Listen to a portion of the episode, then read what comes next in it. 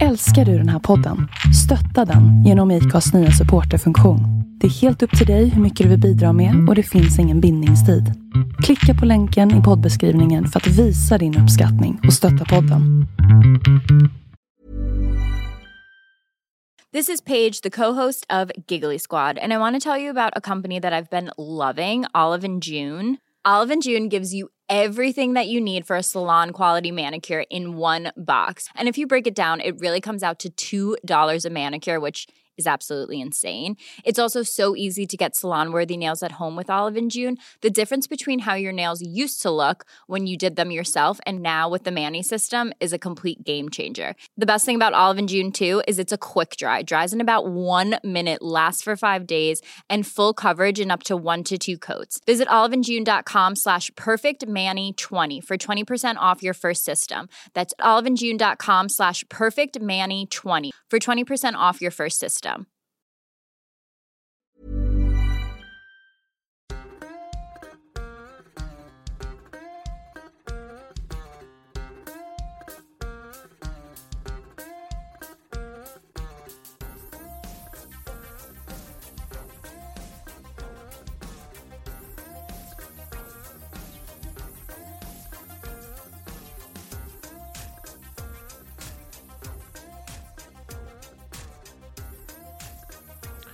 Eh, så här är det. Då säger vi välkommen till Vi måste prata till något av en drömgäst. Men en sån här drömgäst som har varit en sån stor drömgäst att jag liksom inte vågat fråga om hon ville vara med. Men när jag väl gjorde det, då bara ja, det är klart. Och nu efter eh, lite teknikstrul och ett Finland som ligger en timme åt något håll, jag vet inte vilket längre för hela morgonen har varit helt störd. Så säger jag välkommen till rektor Linnea från Twitter, men Linnea Lindqvist i verkligheten. Kan det vara så? Ja, tack så mycket. Kul att få vara med. Ja, tack för att du står ut med, med det här strulet på morgonen. Eh, men bygons, som de säger i Ally McBeal. Berätta för de som inte har koll på dig vem du är. Eh, ja, Linnea heter jag, eh, arbetar som, eh, jag brukar säga att jag är lärare i toppen. Eh, för jag, är, jag började som lärare, sen de senaste tio åren har jag arbetat som rektor. Och nu sen förra året är jag biträdande rektor efter en omorganisation i Göteborg. Så att jag har arbetat i Husby, Kista, Rinkeby och nu i Hammarkullen. Och så har det varit en kort sväng också på Kungsholmen på förskolan, men det var en parentes. Kungsholmen sticker ju ut i den laguppställningen lite. Ja, exakt. Det var en parentes. Jag tänkte jag måste i alla fall testa, eh, Ja. men det var inte så. Det var inte min grej. Berätta då, vad är det som gör att du dras till de här, ja, de som betraktas som utanförskapsområden i, i den allmänna dagliga diskussionen? Jag tycker att det är väldigt roligt att arbeta med den här elevgruppen. Eh, Det är väldigt roligt att arbeta med också föräldragruppen. Föräldrarna är väldigt, väldigt tacksamma. Eh, jag tycker, det, jag tycker det är lätt att samarbeta med dem. Det är väl också för att jag har skaffat mig kulturell kompetens och vet hur jag ska kommunicera för att det ska funka. Ehm, nej, men och sen är det otroligt engagerad personal. Mina medarbetare gör ju mycket mer än vad man egentligen liksom behöver så att säga inom sitt, sitt uppdrag. De gör ju verkligen allt för eleverna. Och jag tycker om att arbeta i den miljön. Det är ett otroligt engagemang hos personalen. Beskriv den miljön då kontra, ja, nu har ju du kanske inte så stor erfarenhet av innerstadsskolor och hur vi på landet har det, men vad tror du är de stora skillnaderna? Nej, men det, vi, det vi hela tiden liksom brottas med och tänker kring det är språkutvecklingen. Eh, Det är Ja. det, vi- vi har ju ett underskott på svenska språket bland eleverna. Så det är väl det som vi kämpar mest med. Eh, Och det är väl, det, som, det är väl den största skillnaden tänker jag. Hur ser en ar- Ja, fortsätt du. Nej, men jag tänker också just att i våra klassrum så har vi ju liksom behov från A till Ö kan man ju säga. Vi har nyanlända i princip varje klass. Vi har elever som är födda i Sverige. Vi har några i varje klass som har ganska starkt språk. Vi har några som är jättesvagt i sin, i sin utveckling i svenska. Så att lärarna behöver ju verkligen differentiera sin undervisning och undervisa på ja, men liksom flera nivåer samtidigt. Vilket gör det väldigt krävande. Det där vill jag stanna lite vid. Alltså jag, jag har ju jobbat med framförallt MPF-grabbar i skolan. Eh, jag upplevde att har man liksom en, en tioårig grabb och en tolvårig tjej i samma klassrum, vilket det kan bli om en är född sent och en är född tidigt. De bor ju typ inte på samma planet. Är det ens rättvist mot lärare eller elever att blanda så olika förutsättningar i samma klassrum? Jag, jag tycker att det har en tendens att bli kontraproduktivt. Ja, alltså vi jobbar ju, jag är ju inte för att, alltid, att all, alla ska inkluderas alltid. Eh, på min skola har jag ju även en särskild undervisningsgrupp för elever med svårigheter att klara av en stor klass. De är ju inte en stor klass. Men sen har vi ju liksom behov på andra sätt i klasserna när det gäller liksom språklig nivå och kunskapsnivå. Och de är ju såklart i samma klass. För annars hade vi behövt 200 olika klasser på skolan och det kan vi inte ha. Nej. Nej, och det där Men vi är har, svårt. inte, vi har liksom inte elever som är väldigt utåtagerande. De går ju inte liksom i en vanlig klass så att säga. Eller de är, om de är väldigt liksom gravt autistiska. De går ju i en, i en liten SU-grupp. Ja, för när jag senast jag var på, då var jag på en högstadieskola, landsbygdsskola eh, och pratade, var där och föreläste. Då berättade hon som hade hand om den här särskilda undervisningsgruppen att den egentligen bryter mot läroplanen så man måste ha en väldigt kreativ studierektor för att, för att ens lyckas behålla den typen av undervisning. Och det, ja, jag vart jag vart alldeles perplex när jag hörde det. Är det en, en bild du delar? Nej, alltså som rektor eh, så kan ju jag, de eleverna har ju ett åtgärdsprogram som studerar i den gruppen så att säga.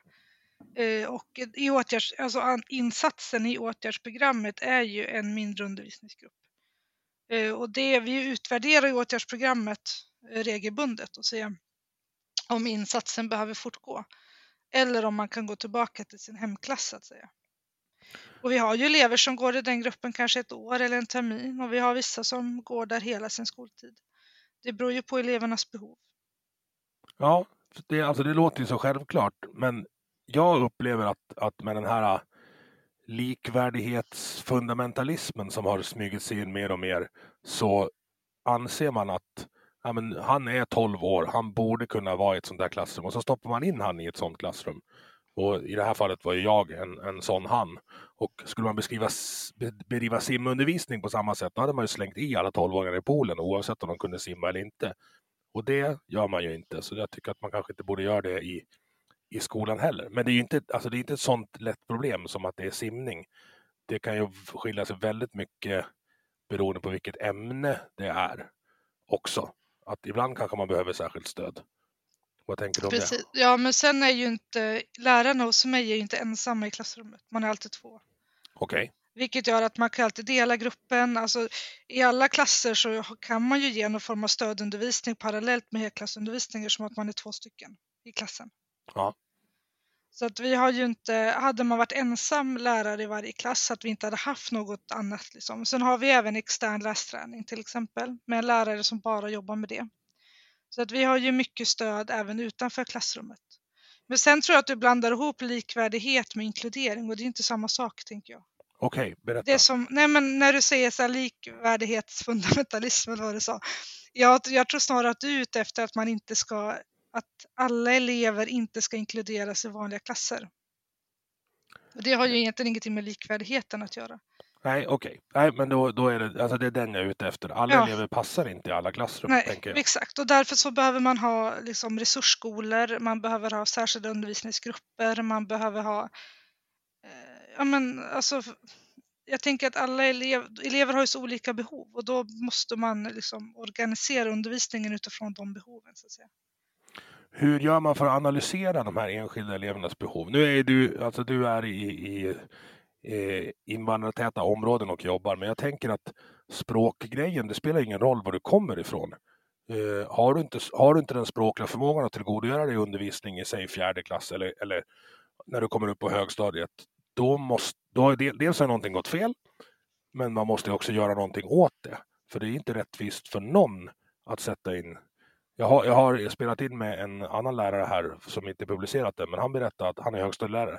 Han får upp folk som börjar sjuan som inte kan läsa och skriva. Och där måste ju någon bromsa innan tänker jag. Ja, på den skolan som vi har i vårt område som är mellan och högstadium, där har de ju förberedelseklasser.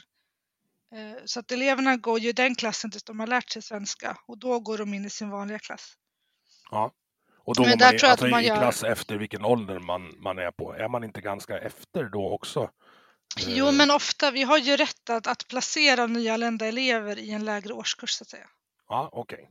Så att Ja, och det jag gör ju ofta jag. jag gör ofta, nej, nej, men vi gör ju ofta det att de elever som inte, som kommer nya till exempel, de börjar ju sällan i sin ordinarie årskurs. Ofta så börjar de kanske, är de en tvåa kanske de börjar ettan till exempel för att få, för att inte komma efter längre fram under skolåren. Ja, det, alltså jag blir jätteglad när jag hör det, för språket är så fruktansvärt viktigt för att, alltså det är det grundläggande i att ta till dig allt andra. Har du inte det så är det ingen idé att du går på kemilektion. Nej, det blir väldigt svårt om du inte förstår vad läraren gör så att säga. Ja, Eller vad man säger. svårt är nog att, att uh, underdriva, jag skulle säga omöjligt. Nej, men jag tror att vi behöver se över det i Sverige. Att, eh, att faktiskt skala upp eh, resursskolor, alltså undervis särskilda undervisningsgrupper och så vidare. Just för att inte elever ska hamna efter så mycket som de gör. Och jag tänker även de flesta lärarna i Sverige undervisar ensam i klassen. Ja. Det är liksom normen i Sverige. Och då, det blir också ett omänskligt krav på lärarna. Att, Ja. ja. men du kanske har två med väldigt svår ADHD, du har några nyanlända, du har någon med autism som låser sig, du har någon som är kanske teoretiskt svagbegåvad, eh, som är på gränsen mot särskola men ändå inte har rätt till särskola. Och, så ska du liksom, och sen har du alla andra vanliga behov också. Mm. Och jag tänker det blir ett omänskligt krav att, att en lärare ska anpassa för alla de behoven. Det går ju inte. Jag håller helt med.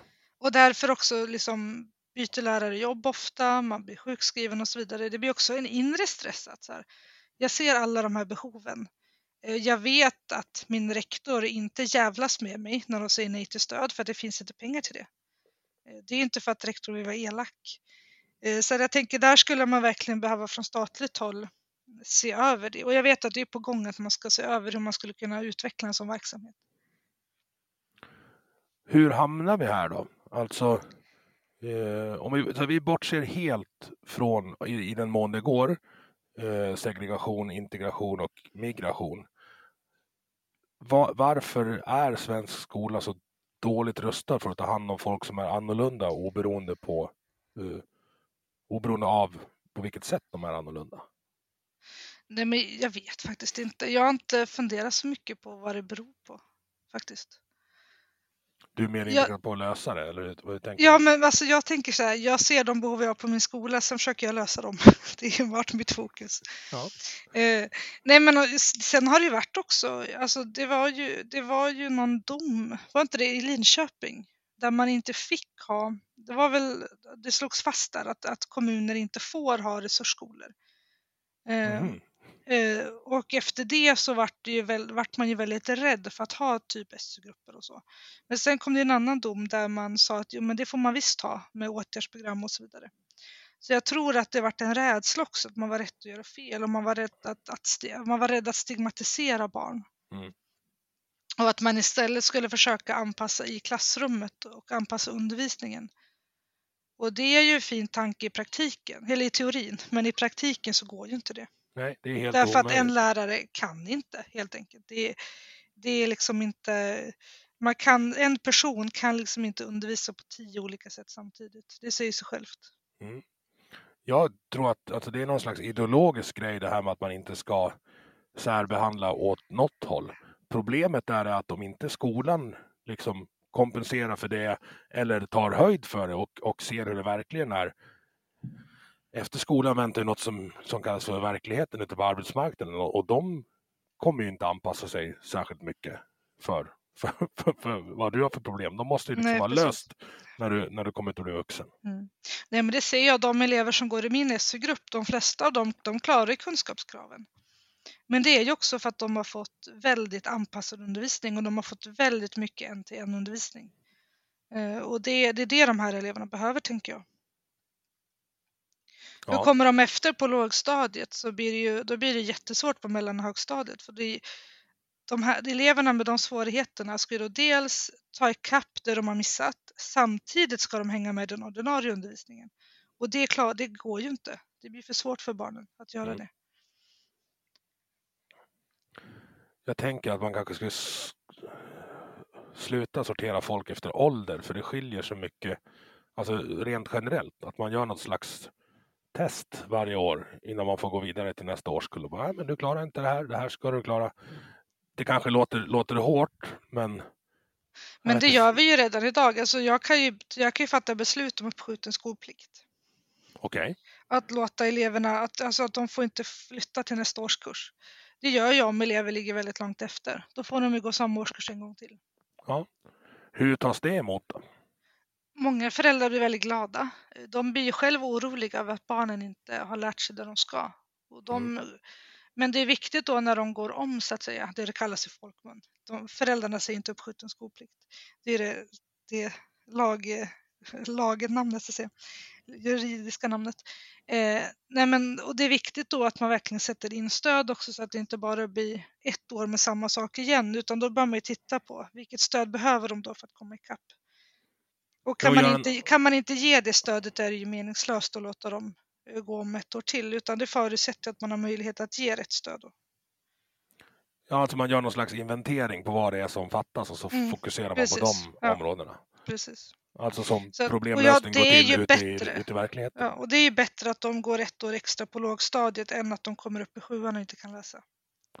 Ja, det, det, jag skulle säga att det är till och med mycket bättre. Så att jag, vi, vi jobbar så. Alltså, jag tror att jag kanske har lite fler elever som går åt ett år extra åt mig än vanligt, men jag tänker att det är de tjänar på det i längden, tänker jag. Att gå Ja. om liksom årskurs ett en gång till för att verkligen sätta läsningen. Än att de kommer upp i fyran, femman, sexan och fortfarande tragglar med läsningen. Ja, men det är inte så konstigt. Alltså, jag, jag har svårt att se att det skulle kunna vara kontroversiellt att i ett område där det pratas mindre svenska är man inte riktigt lika bra på svenska som någon som är född i landet och uppvuxen i en miljö där det enbart pratas svenska. Alltså det handlar om, om dos över tid. Mm, precis. Och de matte. behöver mycket mängdträning, tänker jag. Ja, Det är ofta det barnen behöver. och den segregationen som vi har då eh, måste ju vara ett av de stora monstren som orsakar det här. Monster kanske, säger mönster då. Just att de bor i områden som inte pratar så mycket svenska.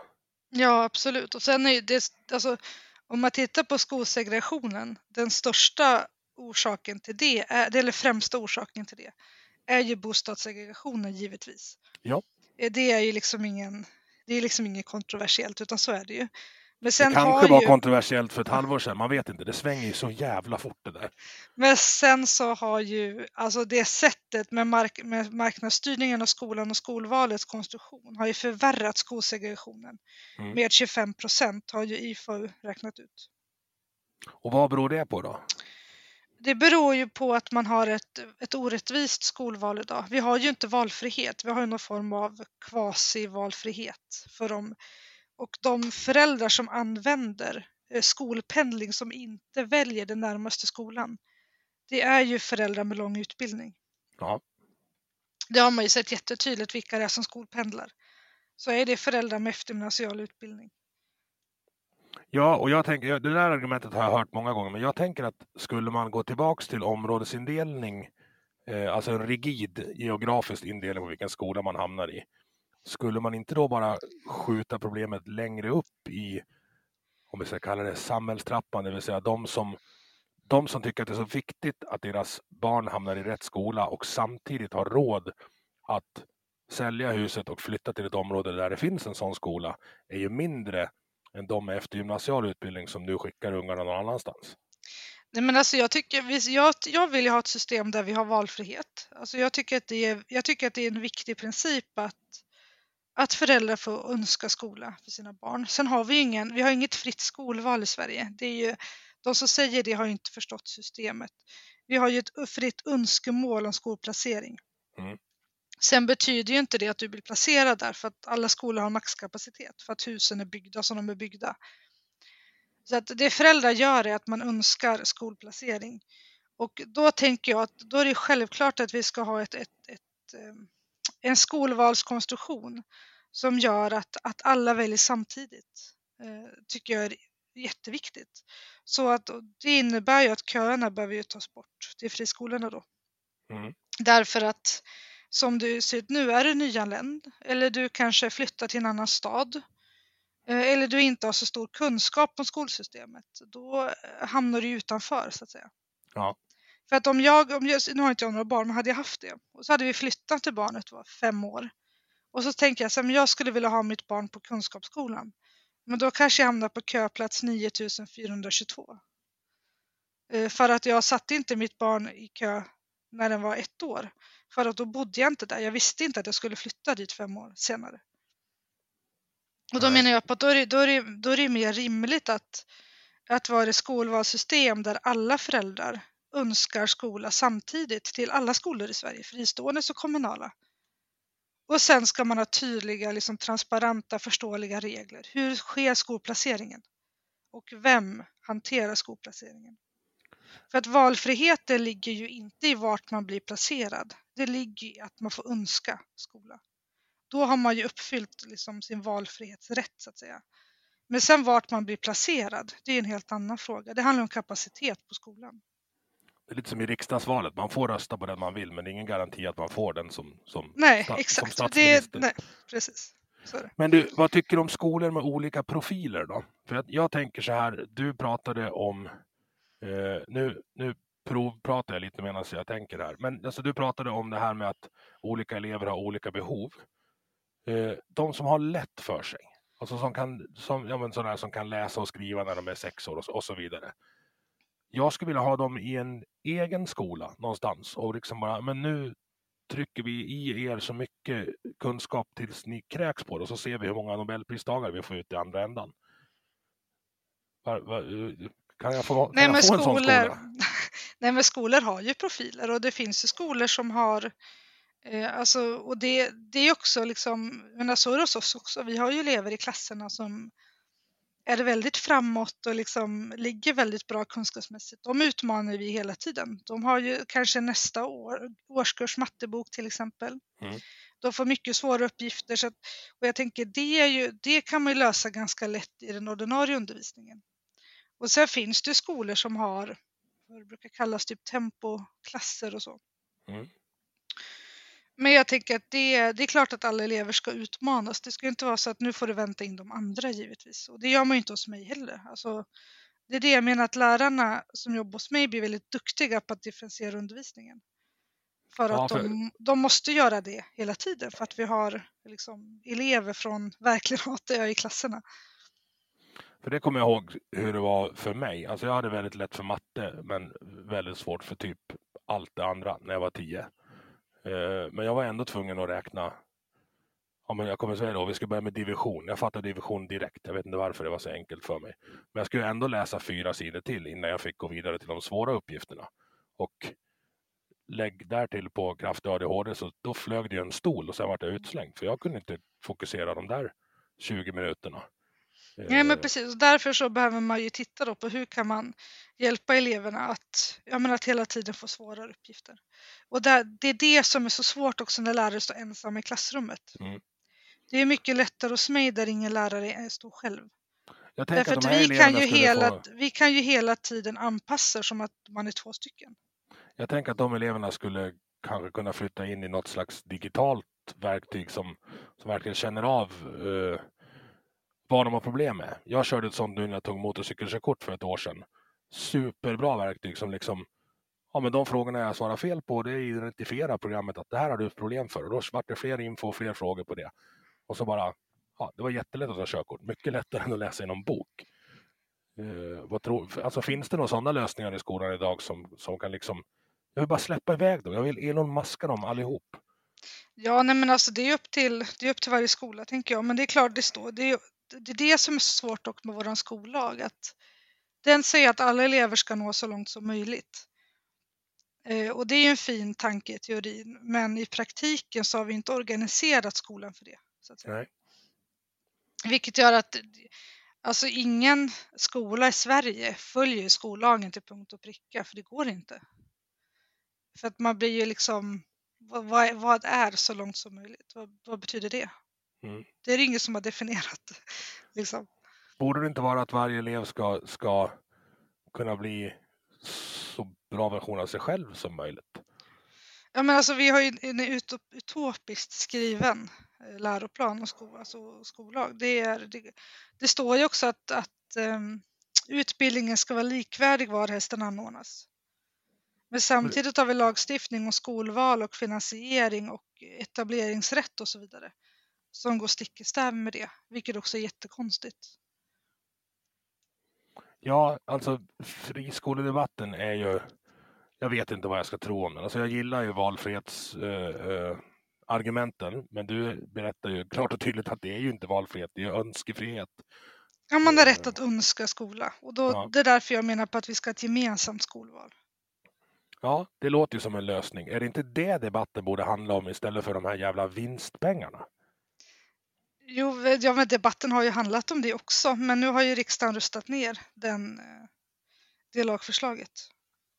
Nu kommer det ju läggas, om jag förstått det rätt, ett nytt förslag om ett nytt skolval där det kommer vara, förslaget att det ska vara gemensamt. Ja, Men ja, ja, det finns ju också en stark liksom, intresselobby för att behålla köerna. ja den Vilket är spra- sprang jag problematiskt. in i på, på Twitter eh, häromdagen. När han, skolinkvisitionen gick, kastade handskarna mot Hökmark och det vart eh, stökigt ska jag säga. Alltså det, som, som vardandes inte involverad i den debatten så var det liksom ändå uppenbart hur mycket då, ja, Hökmark i det här fallet eh, missförstod med flit och fuldebatterade. Det var väldigt ful person på hopp på Marcus. Ja, det var, det var, ja. Jag varit besviken. Alltså Ja. riktigt jävla besviken. Det var väldigt, eh, ver- verkligen under bältet och det var ovärdigt tycker jag. Och då tycker jag att, att alltså den här kopplingen som du säger med stark eh, lobbyorganisation, den borde ju supergranskas hela tiden. Alltså det kanske är där vi Ja, ska... jag undrar varför inte. Journalister har ju plockat upp bollen efter att Marcus har lagt ut liksom mängder med, med exempel på det. Så att det har kommit upp på en del ledarsidor och så, men det borde granskas mycket, mycket mer. Alltså just det här svängdörrarna mellan politik och eh, friskolelobbyn, politik och näringsliv. Mm. Det är inte helt oproblematiskt. Nej, och det är... Det där dyker upp på ganska många avdelningar. Jag håller, jag håller på med ett, jag ska inte säga ett grävande reportage, men jag har researchen inför ett kommande avsnitt om hur tajt eller hur folk byter jobb mellan Systembolaget och de stora leverantörerna till Systembolaget. Det är Mm. ungefär samma grej. Det är, Ja, det är, samma, li- ja, precis, det är samma. det är samma Mm. 80 pers som snurrar runt Mm. och, och, Mm. och byter jobb hela tiden. Och det är klart som fan att det blir svårt att slå sig in på den marknaden då, om alla redan är kompisar. Mm. Ja, men exakt. Men då är du, alltså du är inte emot friskolor antar jag? eh, Nej, jag har det själv som. jobbat i friskolor ungefär lika länge som kommunalt. Så det hade varit, alltså sen tycker jag, jag, tycker, jag blir ofta kallad friskolemotståndare och friskolehatare och allt möjligt. Men alltså, det, jag, det är jättekonstigt om man skulle vara mot en skola. Jag fattar inte det resonemanget. Det är jättemärkligt resonerat. Det är klart att jag inte är mot en skola eller mot skolor. Jag, är, jag vill ju ha en annan lagstiftning för att skapa bättre förutsättningar för skolor. Det är det som allt jag pratar om går ut på. Jag tror att det saknas förståelse i den, i den breda massan om vad problemet med finansieringsmodellen är nu. Jag vet att Svenska nyheter tog upp det jävligt bra i något avsnitt, just det här Ja. att... eh, ja, men Det var berätt- fantastiskt berätta. bra. Eh, jo, hur, hur många timmar har vi? Hur mycket som helst. Nej, men jag ska försöka förklara på ett hyfsat enkelt sätt. Nej, men i, sko- det är så här, I skollagen så nämner man ju inte skolpeng utan det heter bidrag på lika villkor. Det är skolförordningen ska jag säga, som hanterar det. Och det betyder ju att enskilda huvudmän, alltså friskolor, och hemkommunen har bidrag på lika villkor så att kommunen räknar ut en genomsnittskostnad per elev. Och den snittkostnaden som kommunen har för sina elever och sin skola då, eller sina skolor, den ersätter de enskilda huvudmän med. Och då kan man tycka att ja, men det är väl fint, de har båda elever och myndighetsuppdraget att, att genomföra undervisning enligt läroplanerna är ju samma. Men det som ställer till det där är ju att kommunerna har utbudsansvar. Det är alltså ansvar att tillhandahålla skolplatser för alla elever i kommunen, oavsett elevernas behov. Friskolor behöver ju inte ta emot elever som är ekonomisk skada eller som de inte får skolpeng för. Men hemkommunen då eh, måste ta emot alla elever oavsett behov. Och man måste ha skolor i alla geografiska delar av en kommun för att ingen elev ska ha för långt till sin skola. Vad Man är för tycker- långt då? Nej, men det är lite olika beroende på vilken kommuntyp det är. Det är skillnad om det är landsbygd eller stad. Eh, Min syrra bor ju uppe i Norrland och hennes barn åker ju är tre och en halv mil enkel väg tror jag. Mm. Så typ sju mil om dagen. Så det brukar kanske upp till tio mil är väl typ det man brukar säga max. Det kan vara lite olika beroende på geografin. Men tanken är inte att man ska behöva sitta flera timmar på morgonen och flera timmar på eftermiddagen. Eh, så att kommuner måste ju ha skolor även där man inte kan fylla skolorna så att säga. Där klasserna aldrig kommer bli fulla. Eh, man måste även vara, man måste vara beredd för att ta emot elever som flyttar in. Man måste ta emot nyanlända. Eh, man måste även vara beredd att ta emot elever om en friskola väljer att avveckla sin verksamhet. Mm. Eller om Skolinspektionen drar in tillståndet. Och det här kostar ju då massa pengar givetvis. Därför att varje tom skolplats gör ju att den genomsnittliga kostnaden per elev ökar. Därför att färre elever ska ju betala samma lokalkostnad och samma lönekostnad. Och det skapar ju då och det här utbudsansvaret som staten har lagt på kommunerna, det är helt ofinansierat idag. Så kommunerna har merkostnader på flera hundra miljoner, eller uppåt miljarder är det, per år. Men de får noll kronor i ersättning för det. Och det är då därför som man vill differentiera skolpengen. Så att man gör som man gjorde innan 97, att kommuner får göra ett skolpliktsavdrag ge till de enskilda huvudmännen då på grundbeloppet för att finansiera de tomma skolplatserna. Och det är lite det som man då har stridit om sedan Björn Åstrands utredning kom. Och det är också så att när elever slutar i den kommunala skolan eh, för att exempel byta till en friskola eller en annan kommun, då ökar ju genomsnittskostnaden per elev för att färre elever ska betala samma lönekostnad och lokalkostnad. Mm. Eh, och då skapas det, när tillräckligt många elever byter då, då får ju kommunen underskott. Därför att intäkten som en skola har, den är 100% rörlig. Eh, Men utgifterna är ju 90% fasta. Därför att om jag går från 25 till 22 elever så sänks ju inte lärarnas löner och jag får inte sänkt hyra om några elever per klass slutar. Vilket gör att många kommuner får underskott och då har ju skolpengen ökat för att man har gjort av med mer pengar än vad man hade budgeterat årets början. Och då måste man ersätta friskolorna retroaktivt. Den, den summa per elev som man har i underskott. Vilket gör att samma antal elever blir alltid dyrare för kommunen att utbilda när enskilda huvudmän etablerar sig eller expanderar. Vilket gör att vi får ju sämre utbildning till högre kostnad per elev. Eh, När vi har lika, när vi har lagstiftning om bidrag på lika villkor. Och Mm. jag menar på att det är slöseri med skattemedel. Jag är helt, helt enig. Och alltså, återigen, det är det vi ska prata om. Inte att de gör vinst i slutändan. Det är Nej, vinsten skiter jag i helt Ja, ärligt. Ja, jag kunde jag inte med. bry Alltså, mig mindre faktiskt. Nej, det är ju Problemet 90 procent av debatten handlar Ja. ju om den. Jag vet, och sossarna är ju så, jag, jag är så arg på dem för att de pratar, Vänsterpartiet, det är helt ute och cyklar och Miljöpartiet också för den delen. Eh, alltså vinsten är helt ointressant, vinstuttaget. Det vi behöver prata om, det är ju incitamentet för lönsamhet som vinstdrivande friskolor har. Ja. Och det är det glappet i undervisningskostnad som blir mellan, för det är så här, om en, för att en enskild huvudman ska kunna göra vinst, då måste de bedriva undervisning till en lägre kostnad per elev jämfört med kommunen.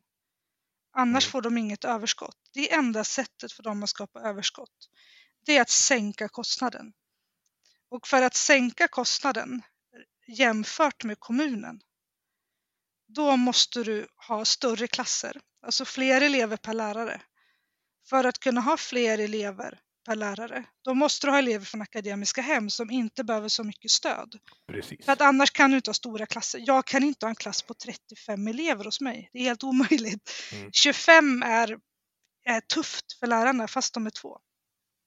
Eh, Jag kan inte ha så stora klasser. Eh, Men om man har elever från akademiska hem, då kan man ha större klasser. Och det sänker ju kostnaden per elev så att säga. Ja. Därför att om du går från 24 till 27 elever behöver du inte en till lärare. Om eleverna är självgående så att säga. Och sen har man ju mindre skolgårdar. Man har färre specialsalar i friskolor. Man har färre skolbibliotek med utbild, utbildad bibliotekarie. Man har, så att det, de, och de har ju lägre andel behöriga lärare. De har avsevärt och de har mycket lägre löner också. Bland lärarna i friskolor. Och det här skapar ju då ett överskott och det överskottet tar man oftast inte ut i vinst. Många friskolor, de, eller många skolkoncerner, de delar inte ut vinst varje år. Men de använder det för expansion. Och det är ett större problem därför att då är det färre elever som slutar från kommunala skolan. Eh, Då blir det underskott och då måste man betala retroaktivt till friskolor och betala för samma elever två gånger. För- Kommunen måste betala för den tomma skolplatsen som uppstår och sen måste man betala elev, skolpengen för eleven som har gått i den andra skolan. Plus att man måste betala retroaktivt när man får ersättning, när man får underskott. Ja, och förklarar- menar jag på att det här incitamentet för lönsamhet är ju ett mycket, mycket större problem än att de plockar ut vinst. Helt klart. Och Det, det är ett jag- större problem att man, att man liksom genom att försämra utbildningen, försämra kvaliteten, skapar man överskott så att man kan skapa fler skolor som konkurrerar med sämre kvalitet och liksom färre skolbibliotek, färre idrottshallar och så vidare. Och så vidare. Jag tänker också om man, om man ska, jag ska säga emot dig lite fast jag tror inte att jag gör det ändå. Eh, alltså det viktiga är väl vad vi får ut när de går ut nian eller gymnasiet. Alltså vad för typ av kunskap har den här eleven till vilken kostnad för det allmänna. Eh, alltså och vad, vad, hur produktiv kan den här människan bli eh, i samhället eh, framöver. Eh, och då struntar jag också i vinst och kanske till och med hur många gympasalar de har haft. Är jag snett ute då tycker du? Nej, men vad, vad jag menar är att i Sverige så har vi ju inte reglerat vad en skola är överhuvudtaget. Nej. I Sverige kan du ta en random kontorslokal och så kan du sätta upp en skylt skola, så är det en skola. Ja. Och jag menar sett. på att vi måste ju bestämma oss för någon form av miniminivå. Alltså ska, kan man, till exempel i Sundsvall har ju Torén, eh, Thorén-koncernen en naturvetenskaplig gymnasieutbildning utan labbsal och utan behörig lärare i de ämnena som är ens profil. Mm, det borde man inte få. Nej, exakt. Jag menade att vi måste bestämma en form av miniminivå. Att så här, ska du ha en, en, en spetsutbildning inom naturkunskap, då ska du ha en kemisal. Du ska ha en behörig lärare, matte, kemi, teknik och biologi. Mm. Till exempel. Eh, Men sen, tänk, blir det jag- inte det där, det var ju någon, någon naturbruksskola som fick skit för att de inte hade, eller var det- var eh, hästskola som inte hade egna hästar. Men sen kom det fram till att ja, men de är ju i ett stall bredvid och nu vet inte jag hur Thorengruppens skola i Sundsvall är, men de kanske har ett, ett labb Ja, de hyr in sig. de hyr in sig på universitetet en vecka per termin eller sådär för att labba. Ja, och det är Men- också för lite, alltså då är ju kravbilden för dålig. Men hade de, hade de, förstår du, hade de haft en dag eller två förmiddagar i universitetslabben, det hade ju varit superbra. Jo, men problemet är ju att de får ju samma bidrag som kommuner som har det på sina skolor. Ja, jag köper det. Ja, det, Ja. det är ju... Och det, det är det jag menar, på att att, om vi tar till exempel skolbibliotek då. Då får, ju, då får ju friskolorna ersättning för kommuners snitt på skolbibliotek fast de inte har några egna skolbibliotek. De får betalt för kommuners snitt på storleken på sina skolgårdar trots att de inte har någon skolgård. De får betalt för kommuners snitt för sina tillagningskök med egna kockar och restaurangkök trots att de inte har något kök. Det är det jag menar, de får ju ersättning för verksamhet de inte bedriver. Ja, och det är ju helt jävla orimligt. Det finns Och därför så ska vi ju det. inte ha bidrag på lika villkor. Nej, Därför så ska man ju inte. inte få betalt för någonting som man inte har ansvar för. Och man ska inte få betalt för något man inte gör, tänker jag. Nej. Det, Och det är det man får idag och därför så blir de överkompenserade. Men hur kan någon argumentera för de här sakerna? För att man har i uppdrag att försvara ekonomiska intressen. Ja, och då kanske man är jättenöjd med att motståndarsidan bara pratar om vinst. För där har man Exakt, det är därför vi bra- ska sluta prata om vinst, för det är helt ointressant. Ja. Gör det då. Vi Liksom, behöver- Om det är någon politiker som lyssnar på mig. Jag säger det varje gång jag träffar vänsterpartister, sossar och miljöpartister. Bara sluta prata om vinst, snälla. Det är verkligen helt ointressant hur mycket man tar ut i vinst. Problemet är att man får betalt för ett ansvar man inte har. Och man får betalt för kommunens snitt för verksamhet man inte bedriver själv. Och det Ja. är ju jättebra. Det är ju att slösa på skattemedel anser jag. Ja. Om man inte har något skolbibliotek då ska man inte få betalt för kommunens snitt på skolbibliotek. Har man ingen, ingen, ingen liksom, eh, skolmatsal då ska man inte ha betalt för kommunens snitt på skolmatsalen. Självklart inte. Jag är ju liv, alltså i och med att jag betecknar mig som någon slags eh, frihetlig högermänniska. Jag är ju livrädd för när sossarna inser hur mycket de skulle tjäna på att börja jaga skatteslöseri. Mm, absolut, det förstår det jag. finns ingen på vänsterkanten som gör det nu tyvärr. Och det är helt orimligt. Alltså är man för ett högskattesamhälle så borde man vara för effektiv användning av allmänna medel. Mm, absolut. Men jag tror att risken är att man får avskeda hälften av sina kompisar på någon sån här hittepåmyndighet. Då. Ja, men alltså, det är inte så att, att det är bara från borgerligt och liberalt håll som det är svängdörrar mellan politik och friskolelobbyn till exempel. Det är ju det är alltså samma med Socialdemokraterna, även miljöpartister. Mm. De enda som där vi inte hittat det är ju vänsterpartister. De verkar ju inte hålla på så. Men det finns ju väldigt många sossar. I- Iljan Battlan som har SBB. Han är ju gammal sosse. ja. Det finns ju jättemånga sådana exempel. Ja, Det spelar ingen roll vilken politisk schattering man tillhör. exakt. Alltså, har du väl kommit in i något Mm. slags elitskikt, nu kommer jag få smäll för att jag är populist, men jag säger det ändå. Har du kommit in i elitskikt, då är det lugnt. Då behöver du inte oroa dig alls. Då kommer du få jobb och, och så. Nej men då, det finns ju hur många exempel som helst på det. Och det är Ja. därför jag menar på att vi behöver börja prata om, liksom, jag tycker att vi ska reglera vad en skola är. Därför att då blir det också självreglering. Ja. Om man, liksom, om man gör så att en skola ska ha en matsal, man ska ha en idrottshall, man ska ha en kemisal, eh, man ska ha ett bibliotek med utbildad bibliotekarie och så vidare. Då kommer ju incitamentet för lönsamhet att minska Mm. för skolkoncernerna. De vill ju inte att man ska reglera vad en skola är. De vill ju kunna köra på som de gör nu så att säga. De tjänar Och- jättemycket pengar på det. Och just de här specialsalarna, för mig som definitivt inte var mogen för att börja högstadiet när jag tvingades göra det. Eh, det var ju i gympasalen, slöjdsalen, tekniksalen framför allt.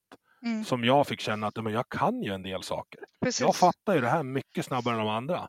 Men om man ska säga who eller whom på engelska, det skiter jag väl fullständigt i så länge jag kan bygga en elektrisk grej och eh, lura lärarna att jag visst ska jag göra kaststjärnor till min julgran. Det var mycket roligare. Precis. Nej, men Du- så jag tycker att det är... Men sen en annan viktig sak, när man, för att Liberalerna och Centerpartiet de gick ut i var det, höstas och sa att nu ska vi dela på utbudsansvaret. De tyckte att friskolorna skulle få samma ansvar. Eh, vilket, Ja. vilket det gjorde de för att de inte vill differentiera skolpengen för att då blir friskolorna arga. Och då tänkte de att ja, men om de får samma ansvar. Men problemet där är ju att i utbudsansvaret, alltså att tillhandahålla skolplatser, där finns det ett öppenhetsrekvisit som säger att, en, att ehm, eh, alla skolor ska vara öppna för alla elever i kommunen. Och det är för att kommunen ska inte kunna säga nej till en elev som sitter i rullstol till exempel. Eller som har jättestora svårigheter. Eh, och det öppenhetsrekvisitet skulle man, skulle man föra över då ansvaret, för att eftersom att vi har skolplikt i Sverige i grundskolan, då måste ju någon eh, då måste någon garantera att det finns en skolplats, för annars kan man ju inte fullgöra sin skolplikt. Mm. Eh, och då ville ju de då att man skulle dela på det ansvaret. Men det skulle ju innebära att friskolor blir av med alla sina profiler. Det skulle innebära att kommuner får bestämma vart de ska ligga, hur många elever de ska ha. De får inte ha köer. Eh, de får inte ha några egna regler. Och det skulle innebära att man avskaffade friskolereformen som den ser ut idag. Det skulle innebära att Engelska skolan inte kan undervisa på engelska, Franska skolan, den som inte drivs av franska staten, då, det är en annan typ av skola. Det finns ju många skolor med profiler inom friskolesektorn. Alla de skulle försvinna därför att man kan inte man kan inte placera en elev mot deras vilja som man gör inom skolvalet i dess i slutändan kan det vara så för att alla elever ska gå i skolan. Får man inte något av sina önskemål, då blir man ju placerad på en skola idag. Ja. Men du kan ju inte placera en elev på en skola med en religiös konfessionell inriktning som undervisar på ett annat språk. Man kan ju inte placera en elev på en hockeyprofil som alla stått på ett par skridskor som inte vill gå där. Och därför så kan man ju inte ha delat utbudsansvar för enskilda huvudmän och kommunala huvudmän. Därför att då avskaffar man friskolereformen. Men det var ju inte det som Centerpartiet och Liberalerna kommunicerade att man ville göra. Nej. De ville bara komma undan att slippa sänka skolpengen för friskolorna. Och då, då tänker jag att då har man ju som parti inte förstått lagstiftningen. Tänk att det När man lägger att du missförstår ganska ofta. Och det är väldigt intressant att man lägger förslag som man själv inte förstår. Ja, den, alltså den där tillgänglighetsgrejen att, alla ska vara, att allting ska vara tillgängligt för alla. Den är också någon slags utopisk grej som inte är kompatibel med verkligheten. Ja, men så är det ju idag och så ska det ju vara. Vi kan ju inte säga till en elev att du får inte gå i skolan för att vi kan inte ta emot dig. Vi måste ju bereda skolplats till alla grundskoleelever. Jo, men som du säger, alltså, de, de ska inte beredas plats. Killen i rullstol kan ju inte gå hockeyprofil. Det blir Ja, men det är det jag menar. Därför har ju kommunen har ju liksom vanliga skolor utan några profiler Ja. som kan ta emot alla elever. Men skulle friskolorna ha samma skyldighet att alla skolor ska ta emot alla elever, då kan man inte ha någon profil. Därför att du kan inte sätta en elev på en skola som undervisar ett annat språk. Du kan, Nej, inte- jag, du kan inte placera någon som, nu ska du undervisas på tyska, men jag kan ju, alltså så här, det kan vi inte göra. Och därför kan man ju inte dela på utbudsansvaret. Nej. Men kommunerna måste ju få ersättning för det. De måste få betalt för utbudsansvaret. Ja, men det här förslaget grundar sig på att någon, den här alla kan bli precis vad de vill, när de vill i livet inställningen, vilket ju är jättegulligt på papper, men det funkar ju inte så i verkligheten. Nej, precis. Och därför så är det kommunen som ska ha det ansvaret. För de har Ja. ju skolor utan profiler som kan ta emot alla elever. Helt enig. Och då kan de ta emot elever och göra det, gör, göra dem till de som vi kommer få, få brist på. Alltså det, vi, vi kommer inte få brist på lantmätare och, och eh, esteter i det här landet. Vi kommer få brist på eh, truckförare och, och eh, byggarbetare och sjuksköterskor. Och poliser, ska jag tro. Precis. Nej, men det är därför jag tycker det är så viktigt att förstå att, att man har liksom helt olika uppdrag och då är det inte rimligt att man har samma ersättning. Jag håller med. Kul att vi var överens. Jag trodde vi skulle bli osams om friskolegrejer, men eh, Nej, nej, men alltså jag har absolut ingenting emot friskolor. Jag, alltså, jag, ja, men jag tycker att vi ska ha ett, ett bättre, en bättre lagstiftning så att Ja. det blir rimliga förutsättningar. Liksom för, det kan inte vara så att man har en friskolesektor som får betalt för något de inte ansvar för och ett uppdrag de inte gör. Nej. Det är korkat. Det det är slöseri med skattemedel. Ja, och eh, ni som brukar lyssna på podden vet att då får jag utslag när det blir slöseri på skattemedel. Hej, Emil här. Tack för att du lyssnar. Vill du stötta podden så kan du göra det på patreon.com där du söker efter Vi måste prata och skänker valfri summa per avsnitt. Jag kommer inte börja låsa in något material utan det är helt frivilligt att bidra. En annan sak du kan göra för att stötta är att dela det här avsnittet med dina vänner. Men nu åter till gästen. Tack för att du lyssnar. Du, jag eh, hängde ut dig på Twitter igår och det har rasat in frågor under natten. Så att jag tror att vi, vi tar dem. Och sen, eh, eh, alltså jag vill ju prata mer än dig, men någon gång när jag inte sitter tidspressad på semestern i en lånad studio. Du, Sir Bobson, han undrar så här. Skolan får ofta kritik för att eleverna tagit makten från lärarna. Ligger det någon sanning i det och om så, hur ska detta motverkas? Eh, ja, det, det är återigen, vi har typ vad vi, 5 000 grundskolenheter tror jag i Sverige, så att det är klart att det ser väldigt olika ut. Men om man tittar på vad OECD säger, Andreas Schleiser är ju utbildningsdirektör där. Han sa i en intervju i DN att, eh, jag tror att det var 2020 kanske, eller om det var 2019, att i Sverige är lärare mera servicepersonal än lärare. Mm. Och det han menar då är att eftersom att vi har en marknadsstyrning av skolan där skolor konkurrerar om elever eh, och man vet att varje elev som går ut genom dörren tar med sig en skolpeng så skapar det incitament för ett kundbeteende. Ja. Eh, så att delvis ja, men sen såklart det ser jätteolika ut på olika skolor givetvis. Och det dyker ju upp, alltså de exempel som dyker upp i massmedia är förmodligen de mest orimliga. Men så här, lärare som särar på elever som slåss och blir polisanmälda för att de har tagit tag i eleverna. Alltså det är ju bara, åh, jag, jag blir så jävla trött. När det är väldigt provocerande. Det är klart att man måste få, få liksom sätta gränser och flytta elever och så vidare. Självklart. Ja, Rickard. Och där tänker, där tänker jag det är viktigt att vi rektorer står upp för våra lärare. Sen kan ju Så givetvis, sen kan givetvis vårdnadshavare gå och anmäla. Det kan man ju inte göra så mycket åt. Det har de ju rätt att göra. Men som, som, som rektor så måste jag stå upp för mina lärare och backa Ja. dem. Men vet du, om en vårdnadshavare anmäler en lärare som har särat på slagna elever, det skulle per automatik vara en orosanmälan och en utredning på den familjesituationen, för det är inte ett rimligt beteende i ett modernt land. Nej men det förekommer ju såklart. Att, Ja, ja. För man tycker att sina barn har blivit kränkta. Men där måste vi som skola då stå upp för våra medarbetare. Och vet, för, för en som slog sig genom hela högstadiet, det hade inte varit, det hade inte gått. Det hade varit, de hade fått haft en helt, ett helt rum för utredningarna på mig. Eh, Men då var det, då var det gympalärare och slöjdlärare gick in, och vaktmästare gick in emellan och löste det. Ja. Och när de väl hade skakat tag i den en gång, ja men då var det ju vaktmästaren man gick in i, till och sökte liksom förståelse för när det var på Mm. väg att bubbla över. Mm. Eh, vilket leder oss in på Rickards fråga. Han frågar vilken rättighet slår högst? Några stökiga elevers rätt att härja i klassrummet eller de skötsamma elevernas rätt till studiero?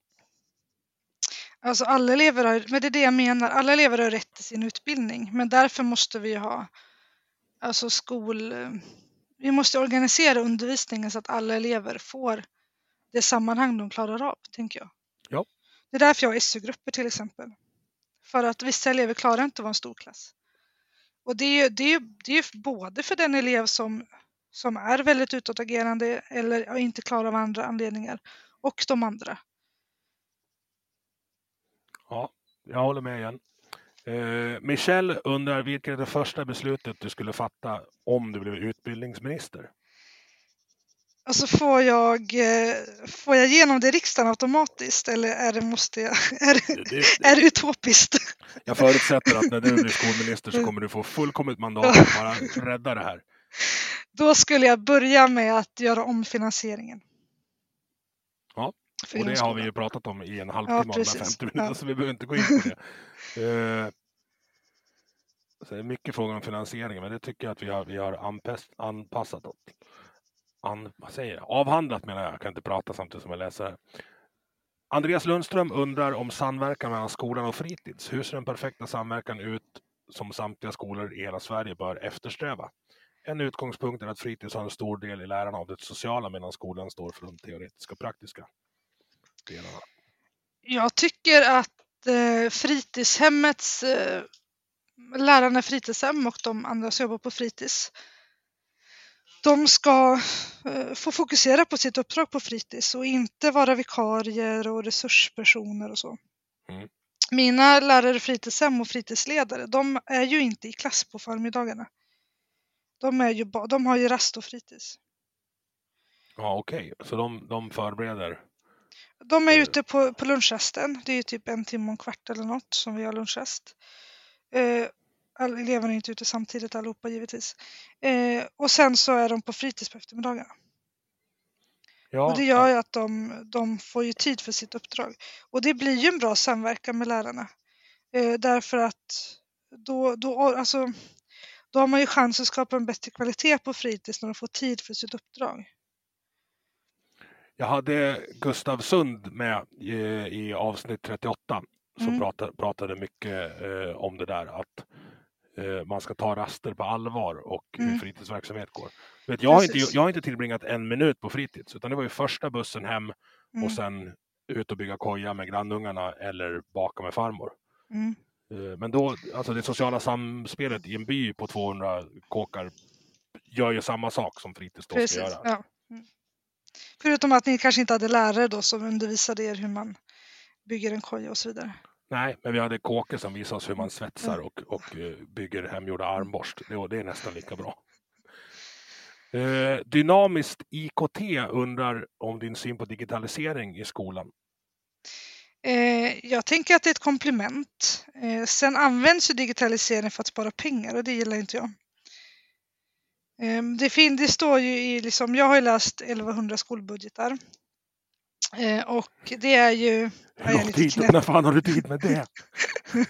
när jag inte jobbar. Eh, helger och kvällar, semester och nätter och så sitter jag. Men det gör jag, alltså jag läser inte budgetar under hela året utan det är ju december till eh, februari brukar jag sitta. Det där är science fiction för mig. Alltså jag, skulle, jag skulle inte ta mig igenom en och du har läst Nej men och 1100. grejen är den att jag har läst sedan 2019 och 2020, eh, vänta, 2021 och 2022 har jag läst i alla 290. Nej, 2020 också.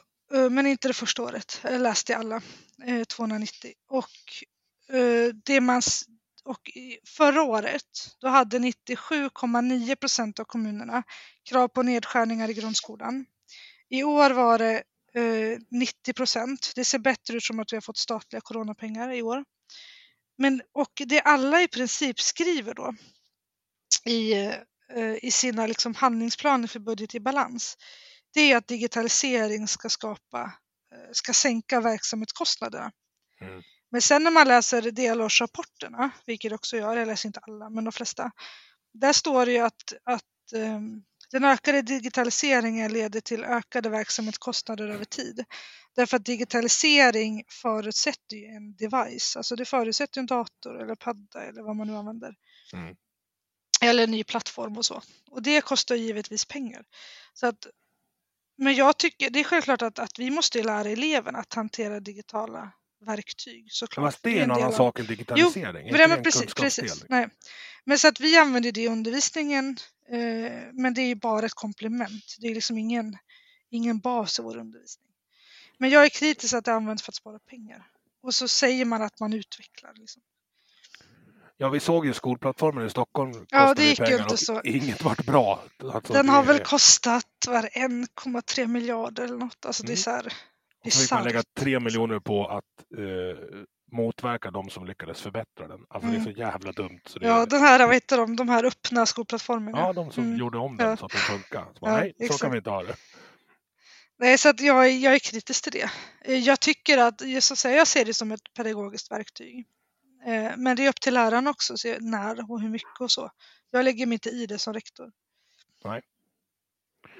En, en del som jag skulle vilja digitalisera som jag har tagit upp förut i podden, det är eh, centralt rättade prov.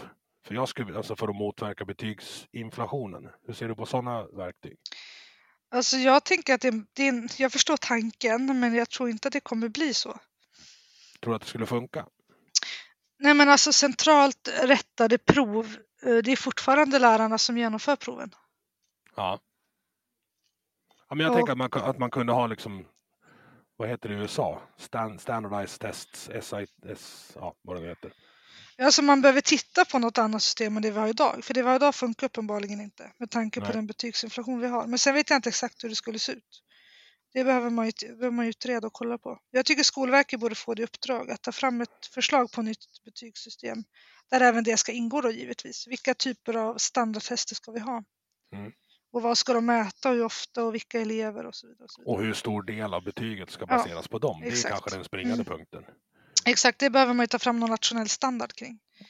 För som det, som det är nu funkar det ju inte. Och det, jag satt en sommar, jag tror att det var för två år sedan, då gick jag igenom 81 koncerndrivna grundskolor. Mm. Och så tittade jag på alla betyg i de praktisk-estetiska ämnena. De ämnen som inte har nationella prov. Och där var det en enorm betygsinflation. Och det, kan, det är svårt att liksom kontrollera det, för där finns det inget prov att... Eh, eller alltså det är svårt att komma åt, därför där finns det inget prov. Nej. Man har inget prov i slöjd och musik och så. Jag tycker att man, de ämnena tycker jag att man ska ta bort ur det samlade meritvärdet. Ja, absolut. Man ska inte kunna söka till nästa betyg, för att betyg används ju för urval till nästa, nästa steg i skolsystemet. Mm. Och då tycker inte jag att man ska kunna använda de ämnena för det, så att säga. Vi hade ju Därför- några sådana 5,0 människor när jag gick ut högstadiet. Och du vet att få, få femma i både tyska och jumpa. Då ska du jävlar med vara duktig på och slöjd. Då ska du vara, då Mm. ska du vara bra.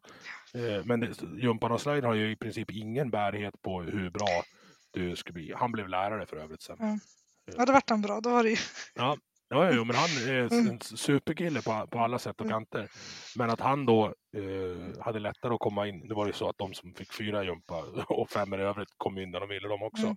Men orimligheten i, i eh, ja, jag tycker att det framgår. Ja, nej, men vi behöver se över och skapa ett nytt betygssystem. Nu har vi också en pervers jakt på E, på e i betygssystemet. Ja, berätta om den, för jag fattar inte det här eh, grejen med att F är alltså IG eller motsvarande. Ja, det är, precis, det är inget betygssystem. Du är underkänd. Ja. Och då vill man, det vill vissa ta bort och vissa tycker att ja, men vi ska väl berätta som det är. Men riktigt så enkel är inte frågan, den här frågan heller. Nej, alltså grej, problemet blir ju med nuvarande F-gräns. Det skapar jättemycket mer arbete för lärarna. Därför att man ska ha massa samtal och det ska vara betygsvarningar och massa såna grejer. Och sen så går eleverna på lovskola två veckor i årskurs 9 efter, skol, efter skolan har börjat. Och då försvann plötsligt FN av någon konstig anledning. Mm. Efter, efter kanske en eller två veckors undervisning. Så att det blir liksom, och den här jakten på E, det gör ju att man vet ju liksom inte, men vad kunskaperna, hade de blivit bättre? Eller fick man ett snäll E så att säga? Mm. Så att man behöver ju gå till, man behöver, vi behöver titta på betygssystemet och utforma det på ett mycket smartare sätt, mycket bättre sätt.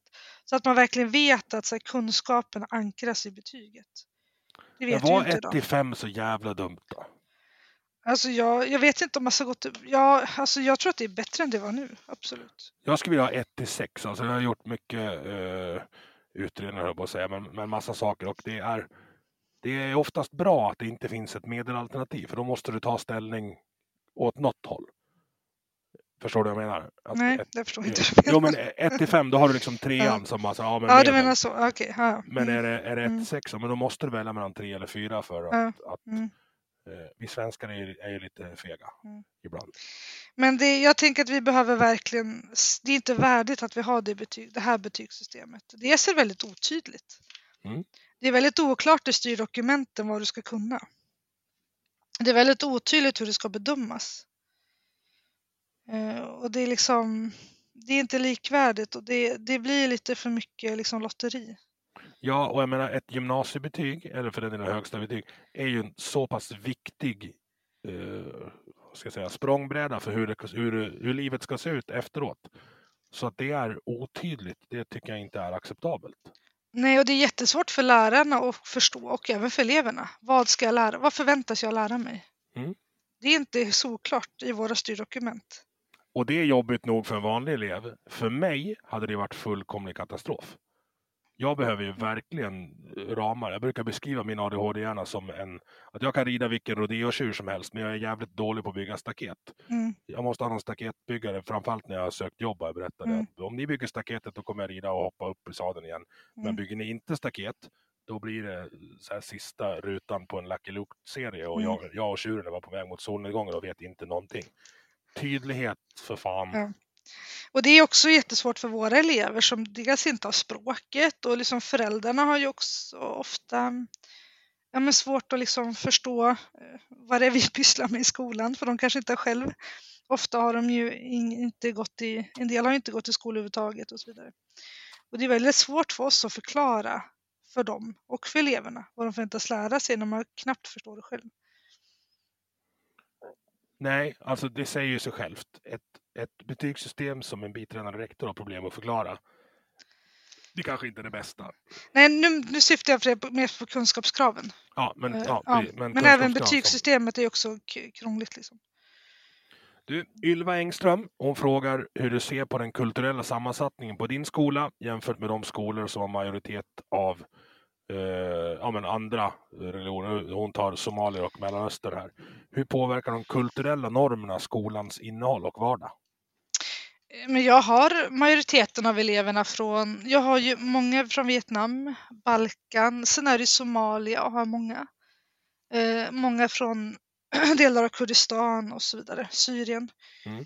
Eh, Hur får du det att lira ihop då? För det finns ju vissa kulturella skillnader där kan jag ana. ja, det är, jätte, det är det som gör att det är så himla roligt att jobba där, tänker jag. Eh, för att försöka få, eh, få grepp om det. Det vi märker är ju en stor skillnad på liksom hur, hur man ser på uppfostran.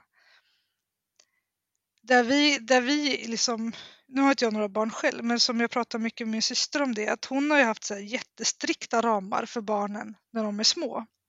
Ja, Eh, Och hon har släppt ju äldre de blir, för man tänker att de har lärt sig rätt och fel, de har liksom ja, men lärt sig hur man uppför sig och så vidare. Och då har hon kunnat släppa när de blir äldre. Men jag diskuterar det här med några mammor. Vi har ju så här föräldragrupper på skolan eh, där vi pratar mycket om så här gränssättning och vi pratar mycket om uppfostran och liksom strategier när barnen inte lyder dem och så. Och de säger det att de gör lite tvärtom. Att de Okej. tänker att barn ska liksom få vara barn men sen så har vi väldigt strikta regler när de blir äldre. Och där försöker vi få dem att förstå att de behöver göra tvärtom. ja, För att det blir väldigt svårt i, liksom, i skolan för, för lärarna och även andra personal på fritids och vilka, vart du än jobbar i skolan. Att liksom leda en grupp elever som inte är van att se en vuxen som en naturlig auktoritet. Mm. Så att när, och när vi pratar med föräldrar om det så märker vi att, att de också börjar förändra sitt sätt mot sina barn så att säga. Att man behöver ha, att, och det barnen, de är så himla smarta, eleverna. Så att det förekommer ju att elever hotar sina föräldrar. Eh, för de har ju knäckt koden lite grann. Och då kan de säga till sina föräldrar att eh, om inte jag får det här, de kan säga att de kanske vill åka och äta pizza eller något på kvällen. Om inte jag får göra det, då säger jag till skolan att du slår mig och då kommer socialtjänsten. Och då blir föräldrarna ofta jätterädda för de vet, de har ju också hört hur socialtjänsten, att de tar barn och så vidare. Mm. Så att där har vi startat ett jättebra, vi hade föräldramöte i våras, då kom det faktiskt, ja, det var helt fullt i Bamba, det var över 120 föräldrar som kom. Så det var nog från alla familjer nästan.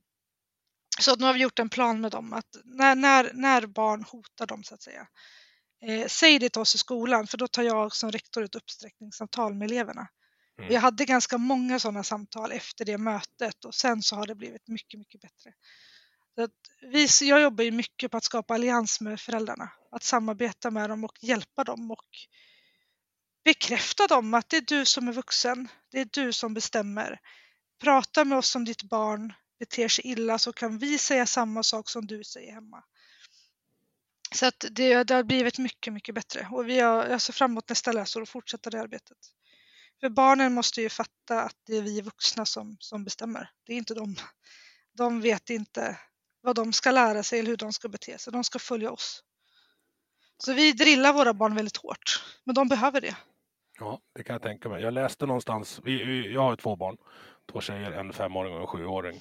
Och nu kommer jag inte ihåg exakt vad jag läste, det, men det stod att den, det barnet som inte är socialiserat någon gång mellan fyra och fem år blir väldigt svårt att få in i, i liksom sociala sammanhang efter det. För en tvååring är tydligen det mest egoistiska och psykopatiska som finns. Det är liksom det. Bara, Mm. bara jag, jag, Mm. jag och väldigt Mm. våldsam men inte särskilt mobil eller stark. Men du då som är vad, mister, vad var du, en och en halv meter lång och, och så, inte särskilt muskulös. När du tar ett uppsträckningssamtal med en sån här stökgrabb, har du aldrig känt dig otrygg i en sån situation? Nej, men de är så små. De är mellan 6 och 9 år, mina elever. Alltså, det finns en del stora nioåringar. Nej, absolut inte. Nej, de, är- nej, nej, nej. Nej, och så grejen är så här att när jag brukar ju ta nu, att- förra året hann jag inte det för jag hade två skolor förra läsåret. Men jag brukar ha eh, samtal med alla nya elever. Ja. Där de liksom, jag berättar om skolans regler, vad jag förväntar mig av dem eh, och hur, de, och hur jag förväntar mig att de beter sig på skolan. Och det gör ju också att de vet ju vad, jag, vad det är för regler som gäller. Som att jag går igenom det. Och jag brukar vara ganska barsk på det första mötet så de fattar att jag som bestämmer att det är min skola och mina regler. Och personalens regler. Så att nej, det har jag inte känt. Du vet, det där skulle behövas i alla skolor, men även också på andra institutioner och kanske även vid, vid flygplatsen när det kommer nyanlända. Här får du en lapp på ditt språk, de här reglerna gäller. Men det gör vi ju inte. Nej, nej framförallt tycker jag att vi ska, alltså ekonom, pengar är ett språk alla talar. Jag tycker Ja. vi ska koppla sådana krav till, eh, till att få liksom, hjälp att komma in i samhället. Du får inget stöd om du inte Sköter bidrar. Nej, men alltså, pre- precis, alltså, för då, det, det är ju ett språk alla pratar. Alla Ja. förstår ju pengar. Ja. Det är samma sak när jag till exempel har elever som sticker utomlands utan att ansöka om att fullgöra skolplikten utomlands. Då anmäler jag det till Försäkringskassan och Skatteverket. Vilket gör att de så småningom kommer att dra in bostadsbidrag och barnbidrag och annat. Mm. Och det tycker jag, jag tycker det är självklart att så här, om du inte, du ska inte sitta i ett annat land och inkassera bidrag från Sverige. Det finns ingen anledning. Nej. Så jag tänker att det, jag tycker vi ska koppla allt sånt till, eh, till bidragen. Jag tror det är jätteviktigt. Det förutsätter också att man vet vilka som är här och vilka det är. Vilket vi tydligen inte gör heller. Jo, men det har, där har kommunerna bra rutiner. Jag har ju skolpliktsbevakning. Så att Ja. det är en elev som inte är frånvarande som vi inte får tag på. Nu tänkte skick- jag mest på landet, ja, landet du i stort. så. Ja, ja. Mm. Om man ska kunna ställa sådana Men just i skolorna har vi ju koll på vilka elever och vart de befinner sig. Så. Ja. Och när vi inte vet det, då skriver vi ut dem och så anmäler vi det till Skatteverket och Försäkringskassan. Vi ska avsluta nu, vi har hållit på i över en timme. Eh, det rasade in. Jag vet inte vad du har tagit för ställning i narkotikafrågan, men jävlar vad frågor det dök upp om det. Berätta!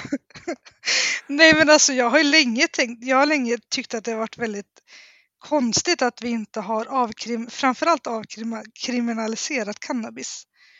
Eh, och jag tycker det är konstigt att vi inte, att det är så svårt att få det på recept för de som har smärtor. Ja. Jag har en person i min närhet som eh, fick, eller som har en nervskada i ryggen och har jätte, jätteont. Har faktiskt varit sängliggande väldigt länge, eh, knappt kunnat rört sig. Men eh, har ju nu då fått cannabis på recept och eh, det tog väl två dagar så var han uppe och nu, jobb, nu, kan, man, nu kan personen arbeta. Mm. Och jag tänker, det är ju mycket Alltså jag, jag själv som har smärtsjukdom hade ju mycket hellre, när jag hade det som värst, hade jag mycket hellre tagit cannabisdroppar än opioider. Mm. Jag tycker det ska vara mycket enklare att få det på recept.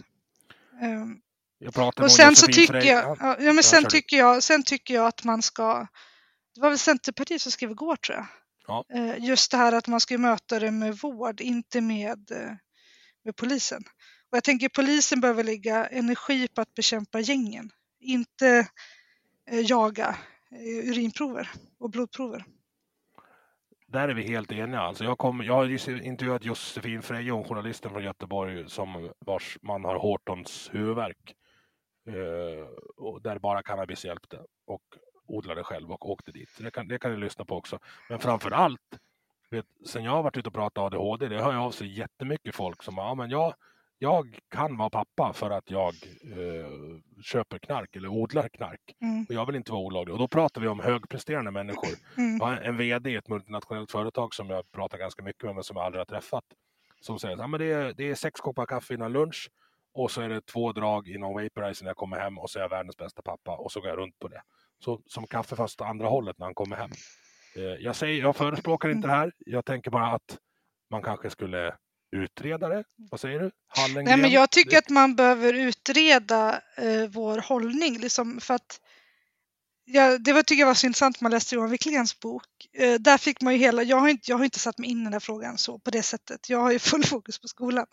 Men eftersom att jag har personer i min närhet som har enorma problem med smärtor. Och jag har själv en smärtsjukdom, endometrios. Eh, och när jag hade mina värsta skov, då, alltså morfin var ju min basföda under tre års tid. Det är mitt Mm. senaste skov. Jag hade så fruktansvärt ont. Och det är klart att jag hellre hade tagit cannabisdroppar än att pumpa mig full med eh, opioider som inte är nyttigt. Det var jättejobbigt att sluta med sömntabletterna och med eh, morfinet. När jag hade opererats och blev av med allting. Eh, och då hade jag ju mycket hellre tagit några cannabisdroppar och sluppit allt morfin. Ja. Alla dagar i veckan. Så att framförallt tycker jag man ska titta på läkemedelsbiten. Att det ska bli lättare att få det på recept. Ja, vad spännande. Jag, och sen tycker jag att man ska titta på avkriminalisera eget bruk. Det är ju rimligt liksom. Men det verkar ju inte som att politikerna ens vill utreda det. Det verkar som att de har ju hållningen att, att vi ska ha ett narkotikafritt samhälle och det kommer ju aldrig hända. Nej. Så och, det är ju väldigt naivt och därför så, jag tycker att man ska försöka skademinimera så mycket som möjligt. Nu bor jag i skogen och den, den en, en av mina ögonöppnare det är när folk säger så här, ja, men, ja, men du som vill utreda, du vill släppa knarket fritt. Och bara, du vännen, det är fritt. Till och med här ute. Alltså det är betala via Swish, beställ via Snapchat och får utkört med moped dygnet runt utan kvalitetskontroll. Det är ingen som kollar lägg på den som köper. Så ja, fritt är det redan. Ja, men det är det jag menar. Alltså, om, om vi tar ett större grepp kring det så kommer det ju, vi kommer i slut en del av gängens eh, intäkter, mm. vilket jag tänker är viktigt. Det är, I Johan Wickléns bok så är det en eh, för detta kriminell som man intervjuar som har försökt ta sig ur det. Och han säger det att staten måste konkurrera ut den svarta marknaden. Ja. Så att jag tycker man ska börja med en utredning. Så jag vet inte, jag, den här frågan är inte jag som sagt insatt i. Men jag tänker att man behöver i alla fall ta i frågan. Att bara sticka huvudet i sanden kommer ju inte hjälpa de som sitter fast i ett beroende. Jag tänker en utredning och sen bara en förutsättningslös diskussion. Hur kan man komma vidare? Ja, man lär ju ta reda på hur verkligheten ser ut innan man tar beslut. Alltså ja. en ovilja att granska verkligheten mm. är ju inte politiskt rimligt. Nej, nej. nej, och jag har ju en, liksom en grundläggande liberal syn på samhället generellt så. Många tror nog att jag är värsta vänsterspöket, men det är jag inte. Ja, för det är nästa fråga här från Tant Blå som undrar hur, hur känns det att vara myndighetsövare och politisk aktivist samtidigt? Men du kan bespara dig den pinsamma sanningen för jag kommer inte lyssna. Nej, men jag är inte vänster. Många tror, tror kanske det. Eh, jag röstade på Folkpartiet när det partiet fanns. mm. Ehm, men nej, jag är inte politisk aktivist. Eh, jag, så här, jag är skillnad, alltså nu till exempel har jag tagit tjänstledigt utan lön för att opinionsbilda. Eh, jag håller isär mitt arbete som biträdande rektor och mitt liksom, fritidsintresse att läsa budgetar och offentliga handlingar. Eh, jag blandar inte ihop dem. Nej. Så jag tar ledigt. Eh, nu har jag tagit ledigt utan lön eller så sitter jag och läser budgetar på semestrar och så, kvällar och helger. Jävlar jag ska pinga in Och sen har jag, nej men och sen, det är också viktigt kanske, det jag, det jag, har skrivit, jag har skrivit faktiskt också två inlägg om hur jag finansierar, så folk tror att jag är köpt av någon, men det är jag inte. Eh, jag har fått ett, ett arbetsstipendium till exempel nu från Whale Foundation för att opinionsbilda inför valet. Eh, så att det finansierar min tjänstledighet, annars hade jag lagt undan pengar och klarat mig ändå. Mm. Eh, men annars så har jag liksom ingen finansiering utan jag eh, använder mina, min lön helt enkelt till att göra saker. Ibland om jag har någon föreläsning kanske jag får någon tusenlapp sådär men annars så, så finansierar det med min, min lön så att säga. Så att jag är ingen aktivist så, utan jag är en, en person som vill se en likvärdig skola så alla barn får bättre förutsättningar. Det är mitt enda, min enda drivkraft. Vet du, jag är rätt glad att du finns. Vet du det? Ja, bra. Nej, men jag tycker det är viktigt. Alltså, som rektor också så sitter jag med budgetansvar. Alltså, jag ser ju liksom vad som är problemet. Och då vore det konstigt om jag var tyst. Det vore jättekonstigt. Ja, då slutar du, eller då fortsätter du att inte vara tyst. Nej, enkelt. precis. Det är min plan. Tills vi har fått en mer likvärdig skola. Och om man vill följa din opinionsbildning, hur gör man det lättast? Eh, man kan följa mig på Twitter, rektor Linnea. Eller jag har en blogg, rektorlinnea.com eh, kan man följa. Eller på Facebook heter jag samma sak. Där lägger jag ut det jag skriver. Ja. Bra, tack för att du tog dig tid eh, och förlåt för strulet i början. Ja, det var ingen fara. Det var jag som teknikstrulade också. Så. Du har lyssnat på Vi måste prata som produceras av mig, Emil Nilsson. Tycker du om det du hörde? Dela avsnittet med dina vänner och på sociala medier. Vill du stötta podden kan du göra det via Patreon där du hittar den på patreon.com snedstreck vi måste prata i ett ord. Eller så swishar du en slant till nummer 123 671 46 79. Vi hörs!